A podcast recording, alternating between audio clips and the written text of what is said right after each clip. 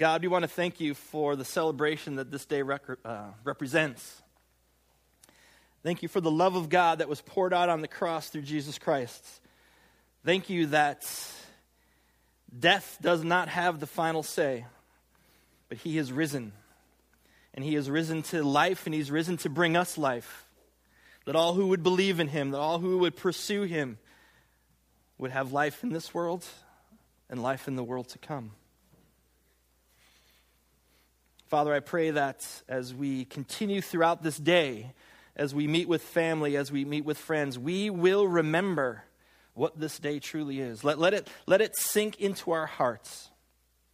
As we celebrate with family and friends, let us just have a little bit more spring in our step because Christ is risen. And I pray that we would take this reality of the celebration of this morning and not just keep it for this morning, but that we would continually be a people of the resurrection. Thank you for your love. Thank you for Jesus. Father, this morning I pray that the words of my mouth and the meditation of my heart would be acceptable in your sight, my rock and my redeemer. Amen. Amen. So this morning, I thought I would tell you a story. We're going to look into a story in the Bible. Now, now, the story of this morning is Jesus, he rises from the dead. He's crucified and he is risen. But within every story, there are other stories that kind of take place. There are other things that are going on, there's other characters that are involved. And if you just think about the Jesus story from, from when he is arrested to when he is risen, there's a lot of things going on. There's a lot of people and parts and scenarios being played out. And, the, and I want to look at one this morning within the, the bigger context of the story is the story of Peter. Peter, he's, um, well, he was kind of a loudmouth. Uh, he, he gets kind of a bad rap as one who's just, you know, he, he speaks out of turn. Jesus rebuked him once, called him, Get behind me, Satan you know, if God ever says to you, get behind me, Satan, things are probably, that's not one of your better days. I'm just going to throw that out there. Um, but, but Peter is, is a key player in the Jesus story. He's one of his disciples. He's been walking with Jesus ever since the very beginning. And what I like to do is look at his story towards the end of Jesus' life. And so we are going to read Mark chapter 14. This is verses 27 through 31. Well, let me set this up for you. So, Jesus just had the, the Last Supper, and he does this great teaching about his body and, and being the bread, and his, his, uh, the cup being um, his blood, and it's poured out, and it's been broken for, for the forgiveness of sins. So there's all this really uh, amazing um, deep things, sacred things, holy things that are taking place. And at the end of the meal, they're going to head out for some prayer in this place called Gethsemane. But before that, Jesus speaks these words to his disciples. He tells them, You will all fall away. For it is written, I will strike the shepherd, and the sheep will be scattered. But after I have risen, I will go ahead of you into Galilee. Peter declared, Even if all fall away, I will not. Truly I tell you, Jesus answered, today, yes, tonight, before the rooster crows twice, you yourself will disown me three times. But Peter insisted emphatically. That means like he was really intense about it. Even if I have to die with you, I will never disown you. And all the others said the same. So, the way the story plays out after this, they, they head to the garden. And Jesus, he is heavy uh, in his heart with what is about to take place. He's just celebrated the Passover with his disciples, and now he's praying in the garden. He knows that he will be betrayed. He knows that this very night he will be arrested. And he asks the boys, Listen, guys, can you just stay with me and pray for a little while? And so he goes off and prays, and they fall asleep. He comes back. He's like, For real? You can't stay up for just a little while? And he goes back, and they fall asleep again. And, and he's like, Okay, okay, boys, eh, this is, it's going to start. And then Jesus is arrested. He's betrayed by a kiss from Judas. And I'm sure there must have been pandemonium. People are just kind of freaking out. Oh my goodness, what's happening here? All of these guards with swords and, and spears, they come and they arrest Jesus. And, and the disciples, they all just kind of spread out. They're like, we're gone. Boom. And they all leave him there in his time of need. Jesus' words, you will all fall away. And so Jesus is chained and he's taken to his first trial, an illegal trial. And it would seem that some of the disciples now have following close or, or kind of kind of behind, kind of in the shadows. And they get to they get to the uh, where all the crowd is gathered. They get to where Jesus is going to be um, put on trial in front of the high priests. And here's again where Peter comes in. While Peter was below in the courtyard, one of the servant girls of the high priest came by. When she saw Peter warming himself, she looked closely at him. You also were with that Nazarene, Jesus, she said. But he denied it. I don't know or understand what you're talking about, he said, and went out into the entryway. When the servant girl saw him there, she said again to those standing around, This fellow is one of them. Again, he denied it. After a little while, those standing near said to Peter, Surely you are one of them, for you are a Galilean. He began to call down curses, and he swore to them, I don't know this man you're talking about. Immediately, the rooster crowed a second time. Then Peter remembered the word Jesus had spoken to him Before the rooster crows twice, you will disown me three times. And he broke down and he wept. Well, it's played out exactly like Jesus said it would play out. Peter is under duress. Uh, he's a little freaked out. All the disciples are kind of freaked out, and he betrays Jesus in, in, in his most time of need, where he could have used a friend, I would think. Peter denies even knowing him. He, he's been with him for three years. He's done life with him for three years. He's, he's listened to his teachings. He's traveled with him. He's eaten with him. He's, he's gone from town to town and place to place. Peter has seen things that some of the other disciples have never seen. He was in on the inner circle. I guess maybe today, in, in today's lingo, we would say that him and Jesus were BFFs. They were tight, they were close, they had a very deep and intimate relationship. And when the rubber came time to meet the road, what does Peter do? He denies even knowing him, calls down curses. I don't know this guy. Well, as the story plays out, Jesus is tried a couple times. The crowds yell, Crucify him. The crowds that just a few days before cheered him as he came into the city. He's beaten, he's tortured, and he's condemned to death. He's humiliated in front of this crowd. He's forced to carry his cross through the streets, people yelling at him, I would think spitting at him, throwing rocks at him, Roman soldiers whipping him. He gets to the hill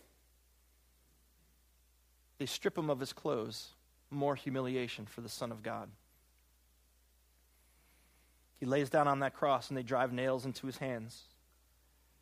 They drive nails into his feet. And they raise that cross up.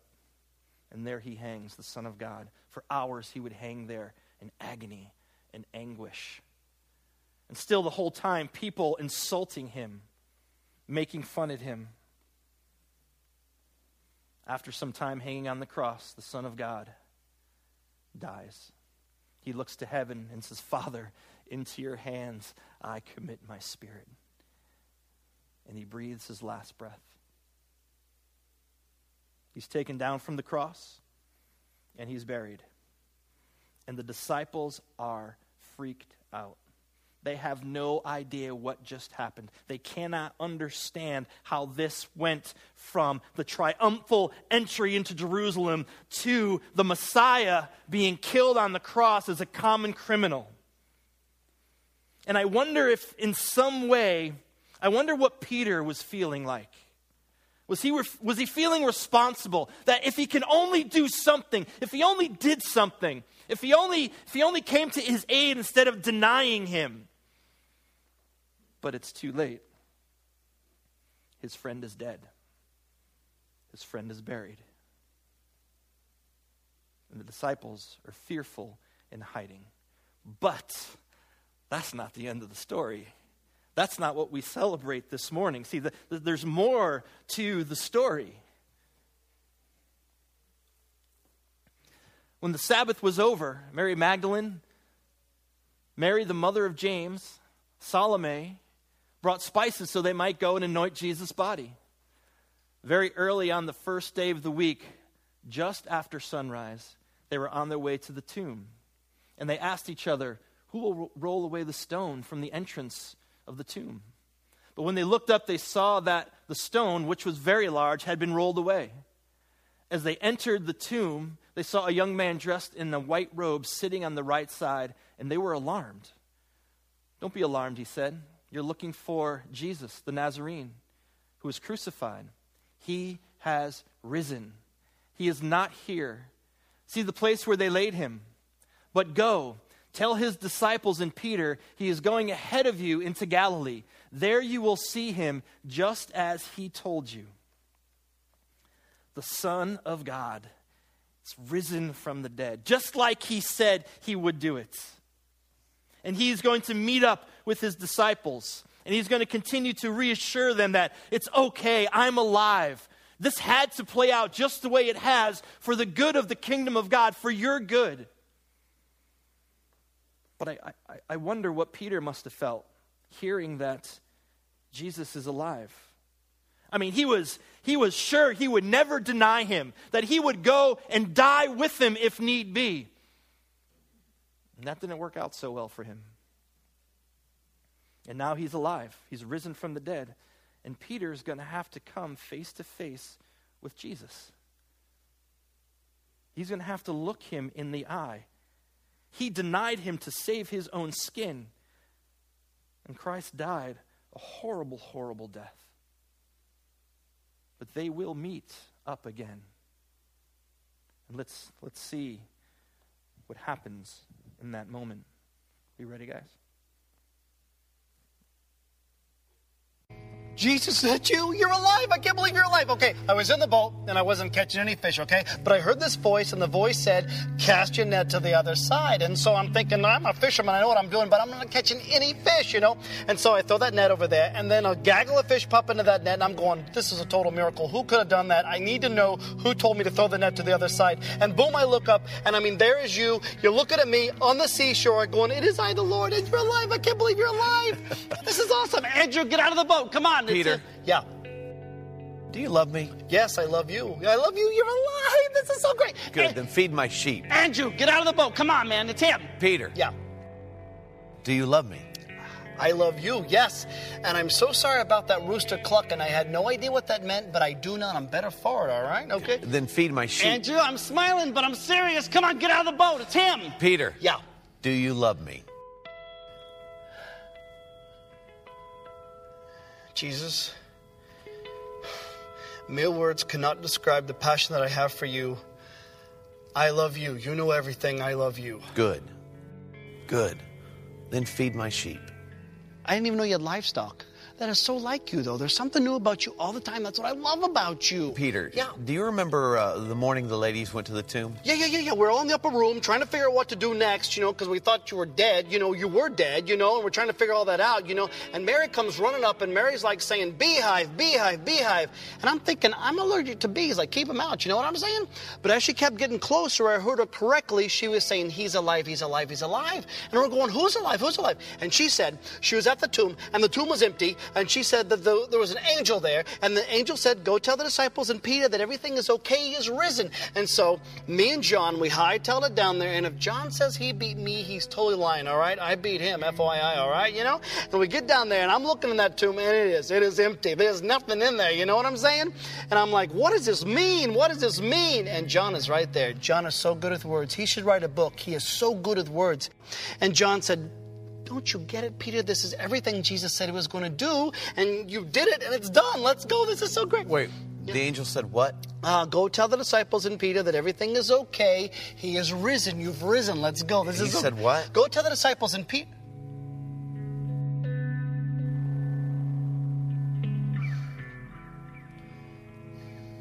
Go tell the disciples and Peter. You said my name. Why did you say my name? Peter, that's grace. No, no, I don't I don't deserve that because that night people kept coming up to me asking me if I belonged to you, if I was with you, and I kept denying you left and right, all right? No, it'll take me my whole life to make up for what I did. It was unforgivable for No, what I did. No. What I did on the cross was meant to take what is unforgivable and make it forgivable. That's my grace. It's not about you, it's always about me. That's grace, Peter.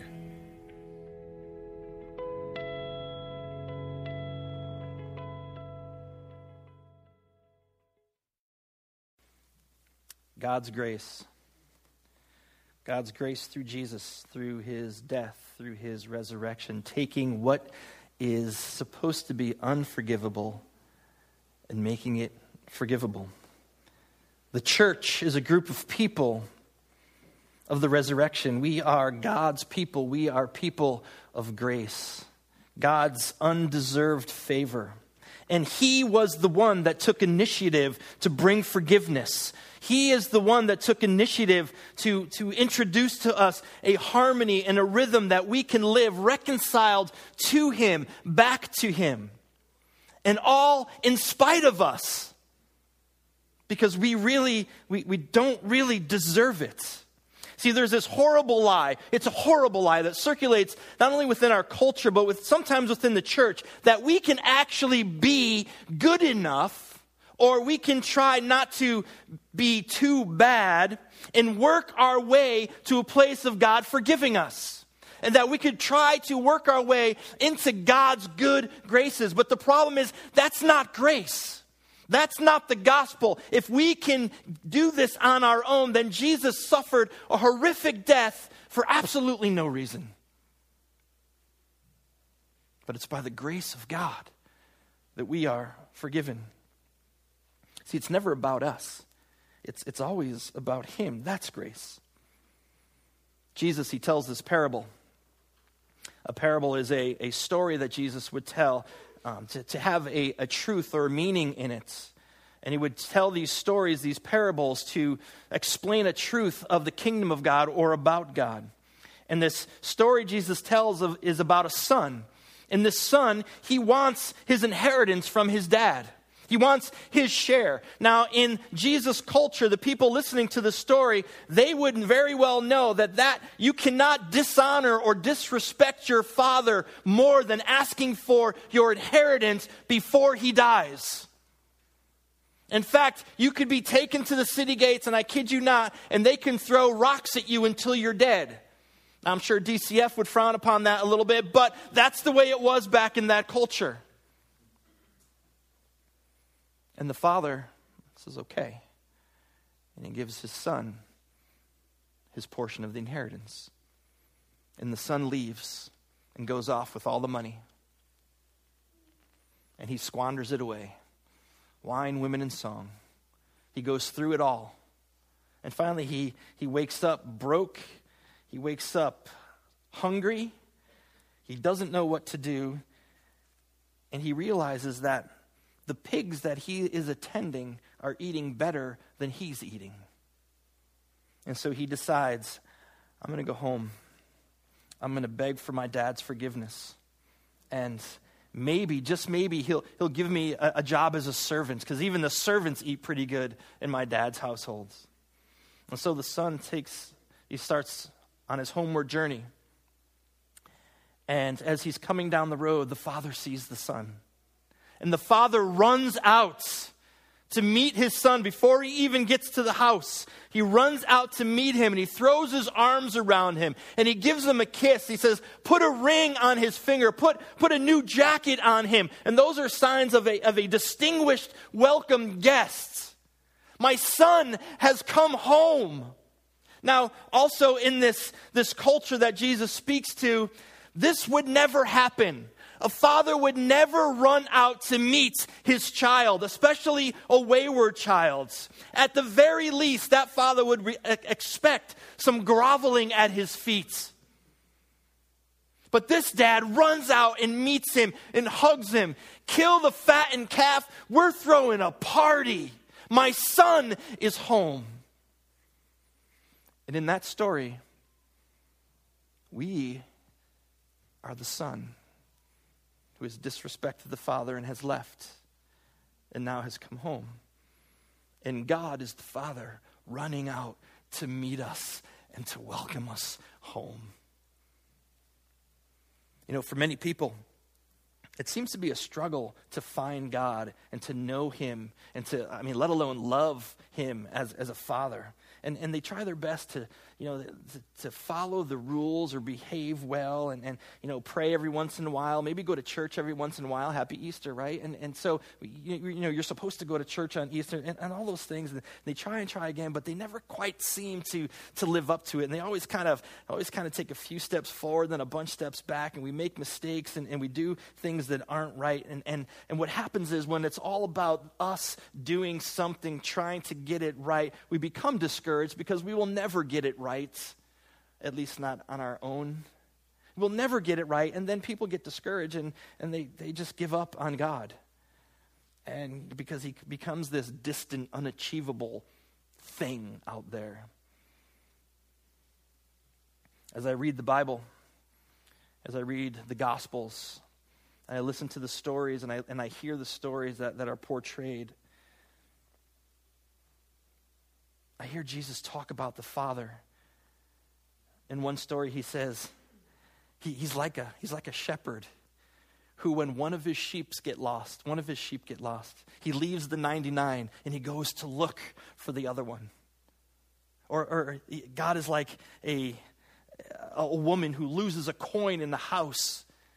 And that one coin she just she, she turns the lights the lamp and she looks and looks and looks until she finds that coin. That is who god is and that's how valuable we are to him see the question isn't how am i going to find god a better question to ask is how will i allow myself to be found by him the question isn't how am i ever going to get to know this god a better question to ask is how will I allow myself to be known by him?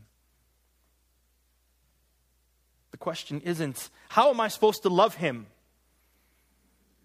A better question is, how can I allow him to love me?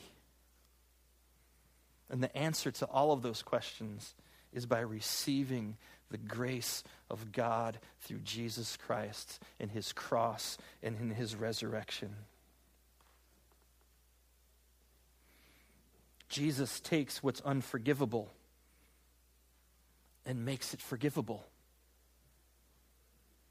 I can't help but to think, I can't help but to believe that, that our life's journey would be so radically different so different if we understood the death and the resurrection of Jesus as God's grace poured out upon his people.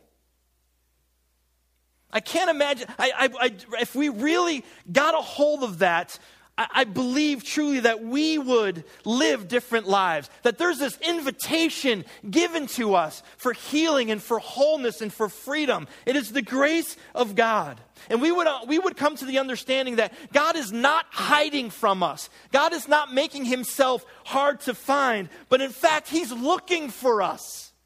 And he's waiting and he's watching while we are hiding from him. Can you accept the fact that you are worth looking for? Can you accept the fact that Jesus went to the cross because you are worth dying for?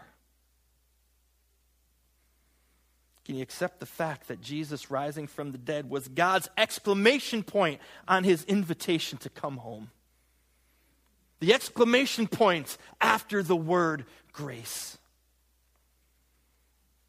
Can you accept the fact that no matter how big you messed up, how bad it was, how bad it is, that Jesus can take what's unforgivable and forgive it? See, it's always about God because it's always about grace. No one, no one is perfect. No one even gets close to perfect. All the scriptures tell us all have sinned and fall short of God's glory. Peter wasn't perfect, and Peter hung out with Jesus. He was with him. But because we all make mistakes, and some, some of us had made some really big ones, because we have all made mistakes, we struggle with, with self rejection. We struggle with self contempt and self condemnation and self loathing. It's a huge battle that, that just rages on within us. Why is it so much easier for us to find reasons to put ourselves down? Why is it so easy to, to uh, see ourselves as unforgivable in God's eyes instead of seeing ourselves as God sees us? That you are loved and you are worth Him sending His Son to the cross to die for your forgiveness.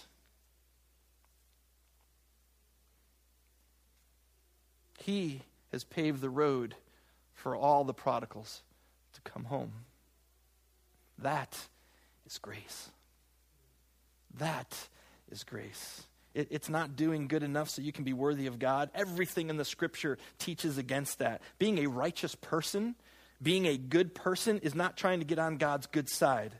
It, it, it's, it's about coming to the realization that, that it's, it's, it's, it's Him that's been on our side the whole time. For God so loved the world He's been on our side. And if we can, if we can come to the end of ourselves, if we can come to the end of our pride and our arrogance, if we can, if we can come to the realization that in our lives, the best that we can really do is mess stuff up, it's in that moment that we begin to see God's grace and experience His grace. It's in that moment we look to the death and resurrection of Jesus. It's in that moment we begin to, begin to experience a God who's not against us, but a God who is for us.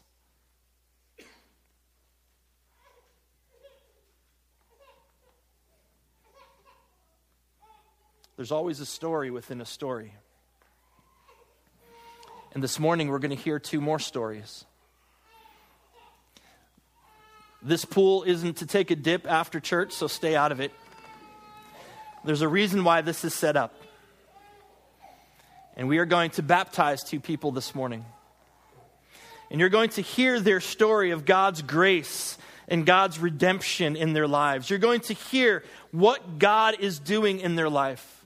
The forgiveness, maybe. I, I, haven't heard their story. I'm excited to hear it. But, but I'm sure forgiveness plays a part and healing plays a part. But we know that God's grace plays a huge part and it's the risen Lord that they've accepted. Baptism, baptism is a, a symbolic thing that we do in the church. It's, it's a symbol of an inward reality. It's a symbol that says, I want to be counted in front of the community for the sake of Christ. Brian and Taryn will be baptized this morning, husband and wife. They're still newlyweds. They haven't even been married, what, six months yet ish? And they've chosen this day to profess their faith in Christ. And so we're going to experience that with them. We're going to experience the joy in the redemption of Christ, in the grace of the cross, and in the power of the resurrection. So, Brian, Taryn, why don't you come on up?